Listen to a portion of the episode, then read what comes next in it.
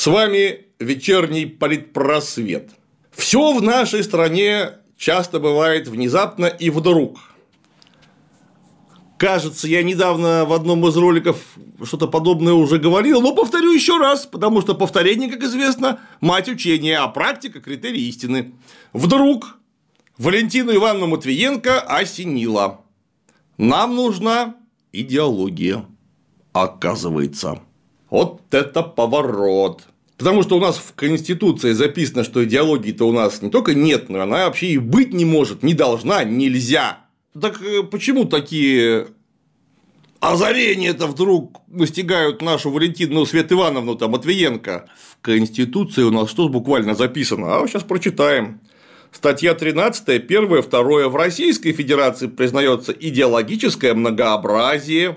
Никакая идеология не может устанавливаться в качестве государственной или обязательной. О как! Это справками 2020 года. Вот в 2020 вроде как Конституцию-то поправили, а вот эту статью почему-то не поправили. Хотя, по-моему, совершенно очевидно, идеология в государстве должна быть. Иначе государство неполное. Я хочу напомнить всем, кто не в курсе, что такое государство. Государство – это инструмент насилия в руках правящего класса. Инструмент насилия не может быть просто так. Инструмент насилия должен сопровождаться объяснением почему. Почему это самое насилие, почему это монополия на насилие легитимно. Не законно, а легитимно. То есть признается нормальной большинством граждан страны, большинством податного населения, которым доходчиво, опять же, и в двух словах объясняют, из-за чего вот эти вот прекрасные парни имеют право на диктатуру, на насилие внутри собственной страны и вовне я. Это и есть идеология. Инструментом этого идеологии является, и государство вполне государством без идеологии считаться просто не может. А вот у нас, как выяснилось по Конституции, идеологическое многообразие, то есть можно буквально городить все. То есть, я сейчас переведу с бюрократического на понятный. Вот только что зачитал вам статью, и сейчас я переведу на русский язык. То есть, если у нас буржуазно-империалистическое государство, то есть власть находится в руках крупного финансового капитала, надеюсь, это ни у кого сомнений не вызывает, то этот финансовый капитал совершенно очевидно неоднороден. Идеология – это хорошо, но пора и о материальном подумать, о профессии. Нынче очень нужны айтишники, вон и государство на это прозрачно намекает. Есть мнение, и не только мое, что спрос на айтишников будет расти. Очень пригодятся разрабы на Python – Специалисты Python получают в среднем 160 тысяч рублей, что как бы показатель. И это не предел, ибо хорошие разработчики быстро растут в цене. Python – отличный язык для начинающих программеров. Освоить его с нуля может каждый. На старте курс разработчика Python в онлайн-школе Hexlet – отличный вариант. Фокус здесь на программировании и крепком фундаментальном знании. Студентов учат думать и развивать алгоритмическое мышление – с самого начала дают представление о практике, которая, как известно, критерий истины. На курсе работают не просто спецы, практики своего дела. За студентом всю дорогу преследует строгий наставник. Он направит, подскажет, поможет справиться с трудностями. Цель не просто в изучении кода, фишка в самостоятельном мышлении. Таков путь. В результате ты станешь ценным сотрудникам. Работодатели любят выпускников Хекслета, указывая курс как преимущество при найме. В круг разрабов ты ворвешься с готовыми веб-проектами, а найти себя поможет карьерный центр в ходе учебы. И ты уже спросишь, когда? И я отвечу – сейчас. Пройди 7 курсов с полноценной практикой чисто для пробы. Проба, кстати, бесплатная. Если ты понял, что ошибся с выбором, переключись на другую программу без отрыва от процесса. Загляни в ссылку. Собрался поменять работу? Рекомендую данный курс. Там учат пути силы в IT. Сейчас удачное время, когда можно обучиться по хорошей скидке и получить подарки от партнеров к основной программе. Дави на кнопку под роликом или сканируй этот QR-код. Под все вопли о национально ориентированном бизнесе, о национально ответственном бизнесе.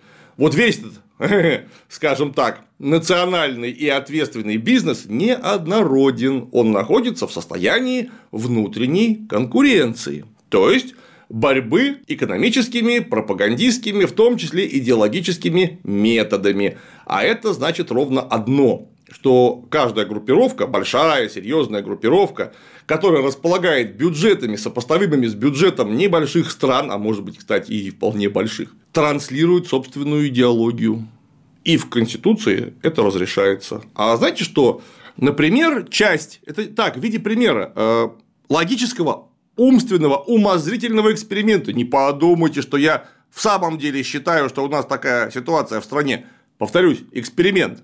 Какая-то группа финансового капитала, назовем ее группа X, считает, что давным-давно пора прекратить вот всю эту ерунду э, с буржуазной демократией. Она как-то очень плохо работает, она в самом деле работает не очень. Ну вот не в состоянии буржуазной демократии ответить на какие-то вызовы, которые все чаще и чаще встают перед страной и человечеством шире. Так значит, нужно э, диктатуру свою осуществлять не через институты буржуазной демократии, они посредственно. А если кто-то не согласен, его нужно запугать, то есть затерроризировать. Например, забить кого-нибудь перед камерой кувалдой насмерть. А вы знаете, э, что значит такая идеология? А это фашизм прямая, открытая террористическая диктатура наиболее шовинистических кругов финансового капитала. И Конституция разрешает нам эту идеологию. Только не дай бог ее фашизмом называть нельзя. Вот это ни в коем случае. Назовите право консервативными ценностями. Назовите право русским патриотизмом. Как угодно назовите. Свастон только замените на коловрат. Или вообще не надо всех этих значков странных. И можно. Нельзя называть только ее вот прямо так, но только вы понимаете, что от э, разных названий вот тот самый правый национализм не перестанет быть фашизмом. И вы представляете, что вот это просто физически может быть, потому что разность идеологии этого не запрещает. И ведь э, ни одним фашизмом-то э, жив человек в современном мире. Всякое разное может быть. И как только у нас каждая группа финансового капитала, которая рвется к властному корыту, заимеет свою идеологию, э, они чисто идеологически, вот то самое право государства осуществлять единую, слитную монополию на насилие просто порвут. Потому что десятки и сотни тысяч людей, которые прямо работают или зависимы, скажем, от группы «Газпрома», будут иметь одну идеологию. Десятки и тысячи людей, которые работают или зависимы от группы, скажем, Роснефти, имеют Роснефтяную идеологию. Люди, которые задействованы да скажем, в каких-нибудь наших этих глобальных чопах и делают на этом бизнес, имеют третью идеологию, а податное население сидит и охреневает, собственно говоря. Что стоит вот за этими прекрасными парнями, которые сидят в Кремле и что-то нам приказывают делать. Что за ними стоит? Первая идеология, вторая, третья, десятая. Какая именно? Если у вас унитарное государство, идеология может быть единая, слитная, монолитная и никакая другая. И вот тут я открою еще одну страшную тайну для Валентины Ивановны Матвиенко и иже с ней. И несмотря на то, что в Конституции записано отсутствие прямое запрещение на единую идеологию, идеология-то у нас есть ну, точнее, не, иде... не идеологии, а круг идеологий с некоторыми косметическими э, разницами для каждой конкретной финансовой группы, которая э, транслирует свою власть туда, в Кремль, э, за счет элементарных механизмов лоббирования, оплаты выборов и прочее, прочее. Эта идеология изготавливается, устанавливается, выстраивается на экономическом базисе. Экономический базис у нас – это финансовый, капитал. То есть сращивание промышленности и финансового сектора, ну, конечно, с нашей спецификой полупериферийного центра. То есть полупериферийного капитализма. Идеология у нас нормальная идеология полупериферийного капитализма. Вот весь, как говорят в народе, хрен до копеечки. Ничего другого тут нет и быть не может. Почему? А ровно потому, что ты можешь вообще запретить идеологию законодательно – Ты можешь вообще слово идеология из учебников и словарей вычеркнуть, но идеология останется. Потому что это имманентный закон, который внутренне присущ любому политическому процессу с тех пор, как человек стал объединяться э, в племена из родов. Идеология просто есть и все. Как есть гравитация, как только появляется что-то вообще в космосе, что имеет массу, у нее уже будет гравитация, пускай ничтожная, но будет. Это опять же, можете запретить слово гравитация, но спрыгнув с девятого этажа, вы узнаете, что запрещенная вами гравитация, о ужас, работает.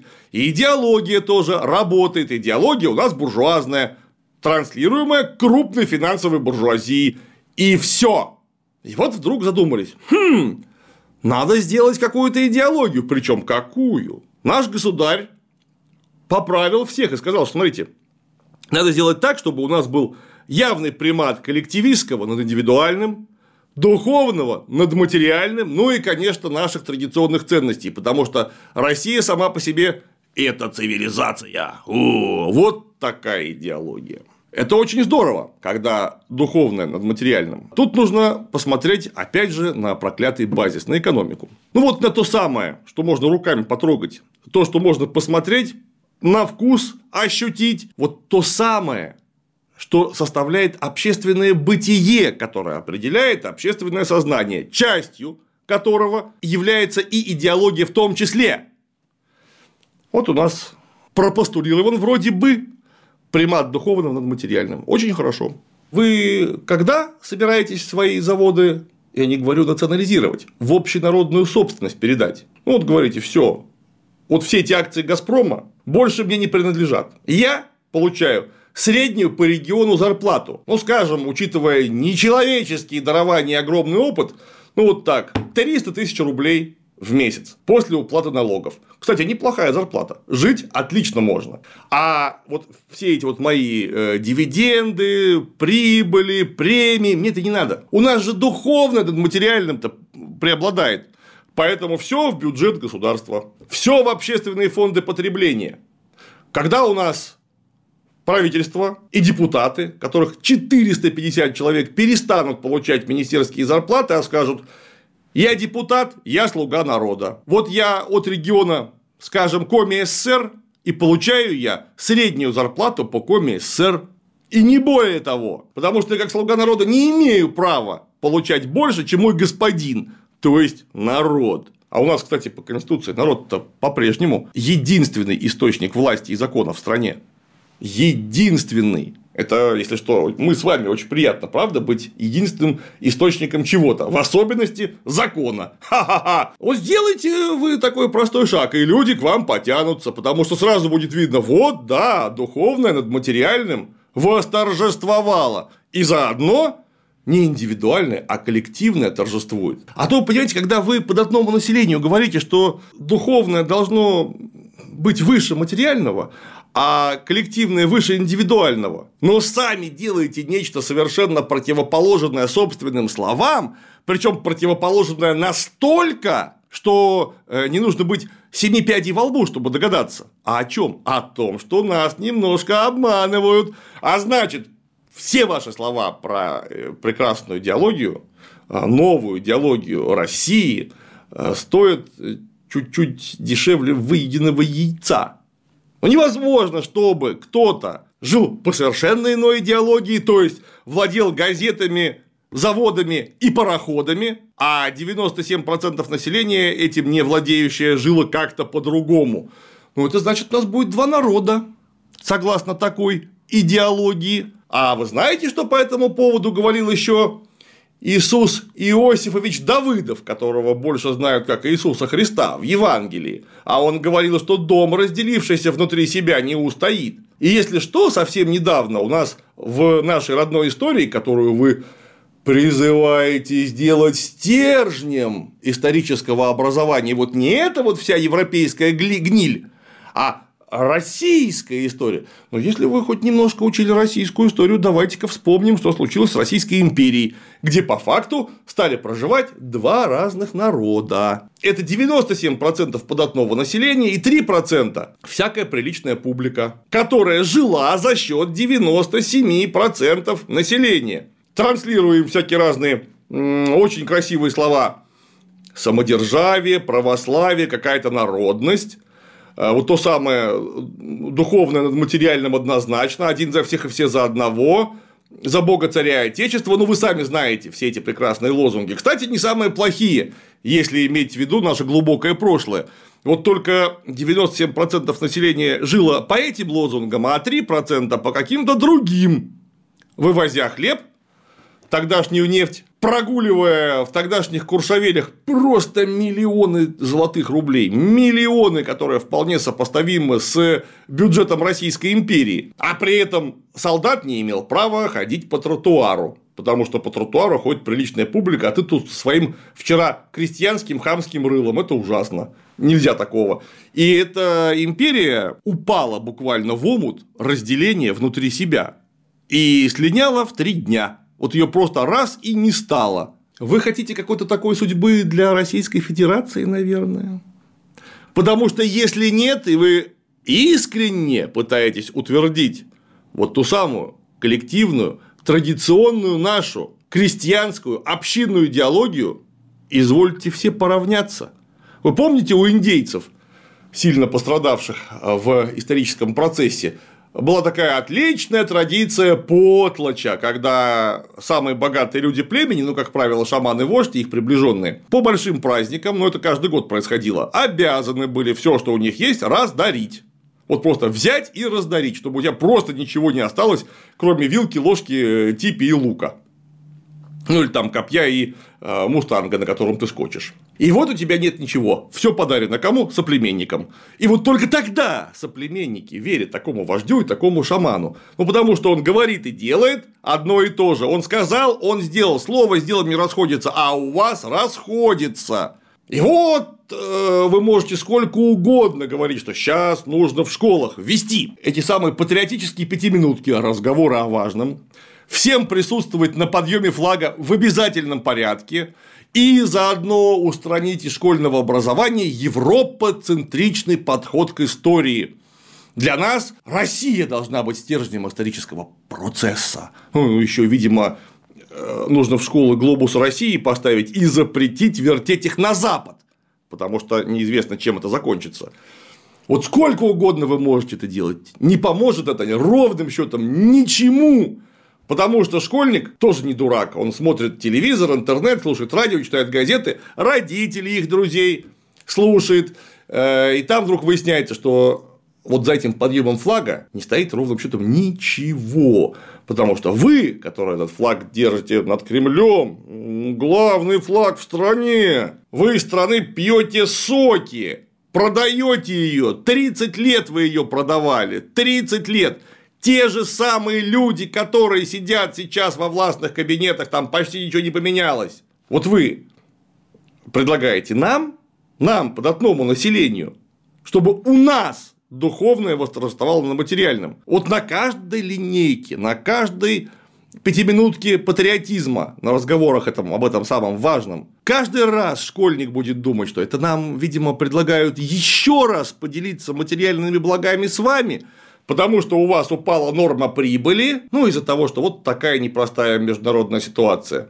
А норма прибыли падать не должна. Пока мы повернем все трубы в Китай, да и китайцы, кстати, воспользовавшись э, ситуацией, обязательно будут покупать все, что вы раньше продавали гораздо дешевле. Так разницу нужно вышибать с податного населения. Вот уже, посмотрите, в процессе торжества духовного над материальным у нас вводят новые акцизы. На что? На газированные напитки и на соки. Вот вы покупаете какой-нибудь сок добрый или, не дай бог, сок злой, а туда прям сразу 7 рубликов изволь еще положить. Во благо родного начальства. Ну, во-первых, вы понимаете, что акцизы, все эти косвенные сборы – это признак средневековой экономики. Нормальная экономика имеет один налог и все. И вот это должно хватать. Он должен железно собираться, и его должно хватать. А вот все эти самые это в пенсионный фонд почему-то частный, это в страховой медицинский фонд тоже почему-то частный, это один акциз, это другой акциз на табак, на алкоголь, на соки. Э, вы давайте еще таможни внутренние установите, и все будет в полном порядке, как в моем любимом средневековье.